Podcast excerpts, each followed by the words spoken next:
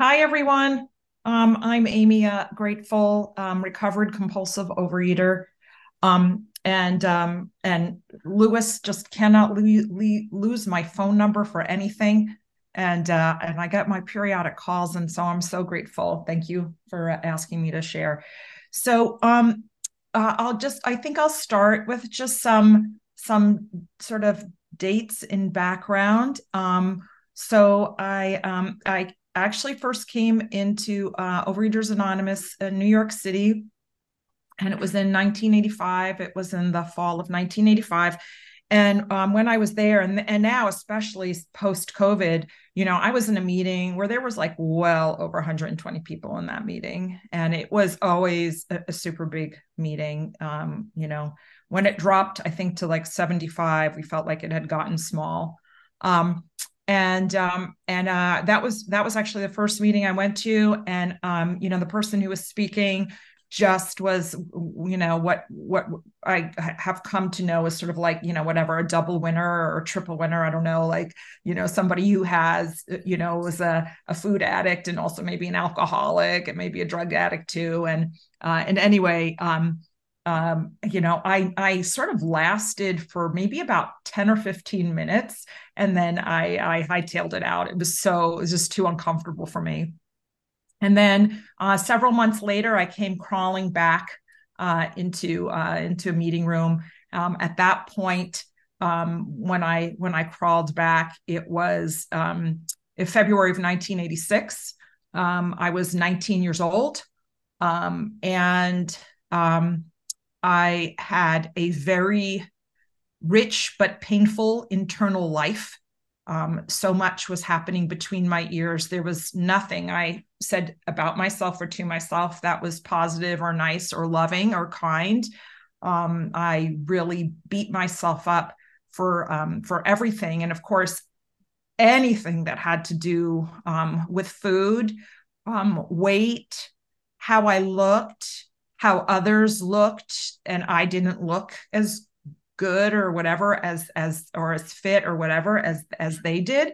Um and um and it was it was actually quite a loud life because the noise of my head would just i was always sort of screaming at myself. And when i came into um oa in february um of 1986 it was like february 1st you know, I'd gone from looking at this meeting, which had, you know, like 120, 150 people, and then this meeting had maybe 15 people, maybe less.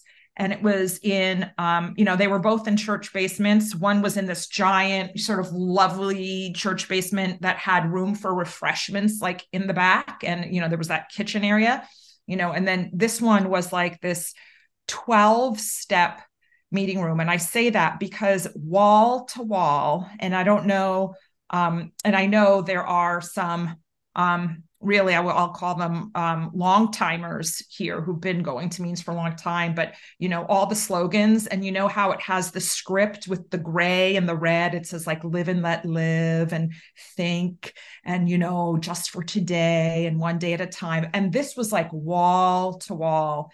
And um, uh, this meeting location for anyone who had been in the East Coast in the 80s and New York in the 80s and program was at um, 96th Street in Amsterdam. And um, uh, and every 12 step program went in there. And actually, even though smoking was only allowed outside, it did have that, it definitely had that stale smell to it.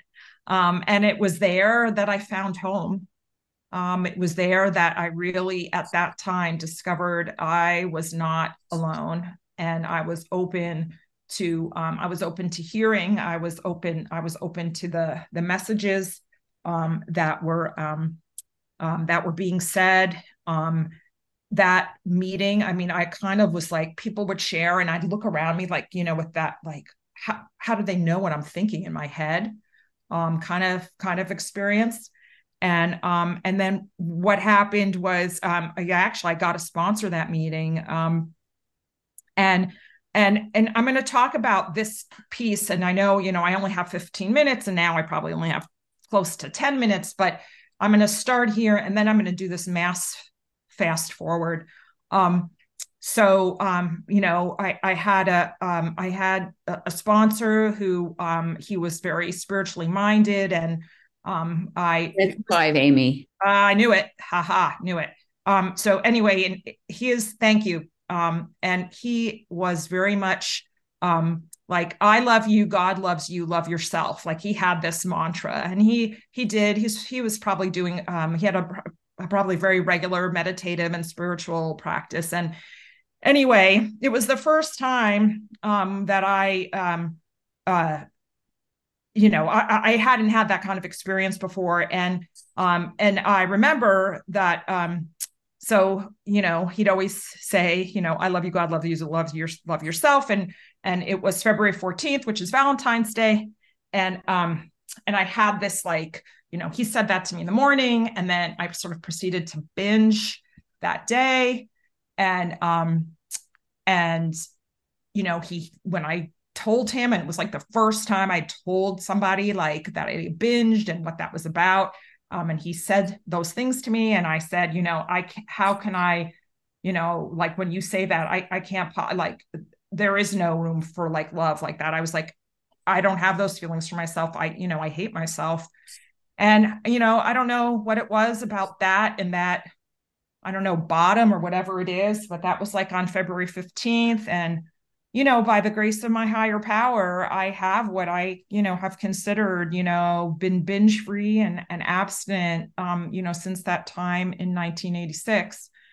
And, um, and this is such a day a, at a time program. And, um, you know, the disease is one of more and not enough. And, um, and those are the kinds of things, you know, this, this disease is, you know it's emotional and it's physical and it's spiritual and this disease for me was really um you know so you know physically um maybe the um trying to get the more and fill it in you know was uh, you know arrested with the help of my higher power and the step work but like emotionally and spiritually that was oh, that that is what I really struggled with for years. So I'm going to fast forward. Um, I'm in uh, California right now. I'm right now physically in Mountain View, and and um and so um yeah. So so what's ha- what's happened? Well, everything. My whole life changed.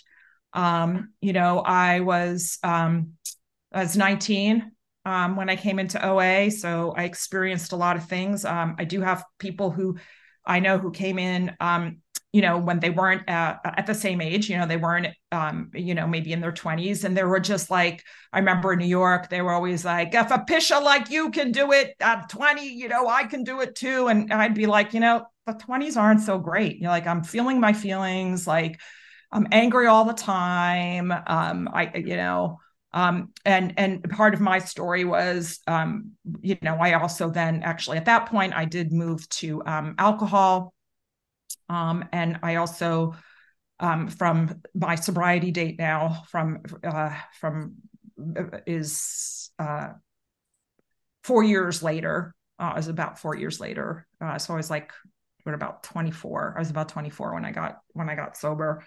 Um, and so what it's been like for me, so you know, that's like half of just like this very teeny tiny part of this of this story. Um, but what I have found in my life, um, you know, when I when I started in OA, there was no OA literature. We had the there was actually the for today uh, daily meditation, but there was um, the AA 12 and 12 and the AA Big Book. And and although I have for sure gone through steps and used um, the Overeaters Anonymous um, literature, um, the big book for me has just been my grounding and my foundation in life. And and I have it next to me. And you might laugh, but this is my big big book. It's like giant. Um, one is because um, it is helpful with the way my eyes are now. But for me, more importantly, I have notes that I write in pencil and I've been able, you know, and I uh, studied the big book now, and I attribute um, really uh, where I am today 100%. Like every day, I, my gratitude is around AA and the fellowship because of the big book and like, you know, Bill and Bob. I mean, like, I'd, I'd be dead now if they hadn't had whatever miraculous thing that they came up with and then got um, applied um, uh, to other addictions. But the thing that um, has always given me so much hope is in the big book. It's in There is a Solution on page 25, and it's There is a Solution. It's in italics. And, you know, just for those who know, don't know, like when the big book was printed, which was in 1939, like to change the font in printing meant you stopped the printing press. You had to take out the I don't even know what all the terms are here that take out the letters and you had to put in the italicized letters so it could print and then it you had to take them out again to get into the regular font that the rest of the book was printed in. That's 10 Amy. Thank you. Um and and it is my whole like this is what happened for me in coming to OA was knowing that I was no longer alone. Um that um it opened the door to a tiny bit of light, which has just gotten bigger and bigger, and that um, is the um, it's the it's the light of the spirit. It's the light of this fellowship. To me, it's all one thing. I don't really have. If I use terms like God, it's it's just convenience. I'm lazy. You know, it, it takes too much time to say creative intelligence or whatever else I could use or higher power. It's just sort of the God. Um, and um, I just love this paragraph. It says, The great fact is just this and nothing less that we have had deep and effective spiritual experiences which have revolutionized our whole attitude toward life, toward our fellows, and toward God's universe. The central fact, it's a fact of our lives today, is the absolute certainty that our Creator has entered into our hearts and lives in a way which is indeed miraculous he has commenced to accomplish those things for us which we could never do by ourselves. And I don't know about you, but I am the kind of compulsive overeater. I'm the kind of eater, like uh, the chronic eater, like one bite, like as we said, like one bite um, is too much and a thousand was not enough. I just had to get it in. It had to do more. I had so many holes I was trying to fill. And the real hole, it was, it ends up was a God hole. And over the years, you know, things change. Food plans change because our bodies physically change. Um, um, our emotional lives, emotionally, um, I've changed because I have a plan of living, and as I practiced it more, and and that I practice it by working through the steps um, and and keep repeating and going through the steps and and working them. Um, and and then you know and that spiritual piece because part of what showing up at a meeting and connecting with somebody else somebody in the fellowship and working the steps is that brings me closer to a relationship to my higher power.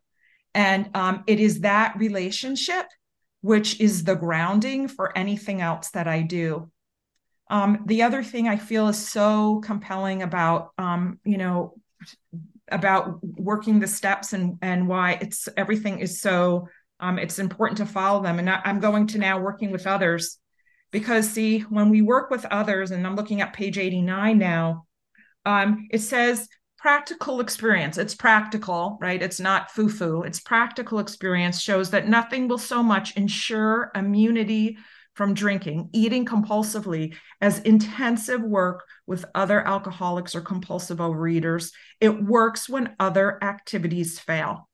So I know that part of my program is also about um, intensive work um, with other people in program not again you know i can say the hi and hello and that's terrific and doing service that way is also an important piece for me but it's doing the intensive work which is so it's which is really important.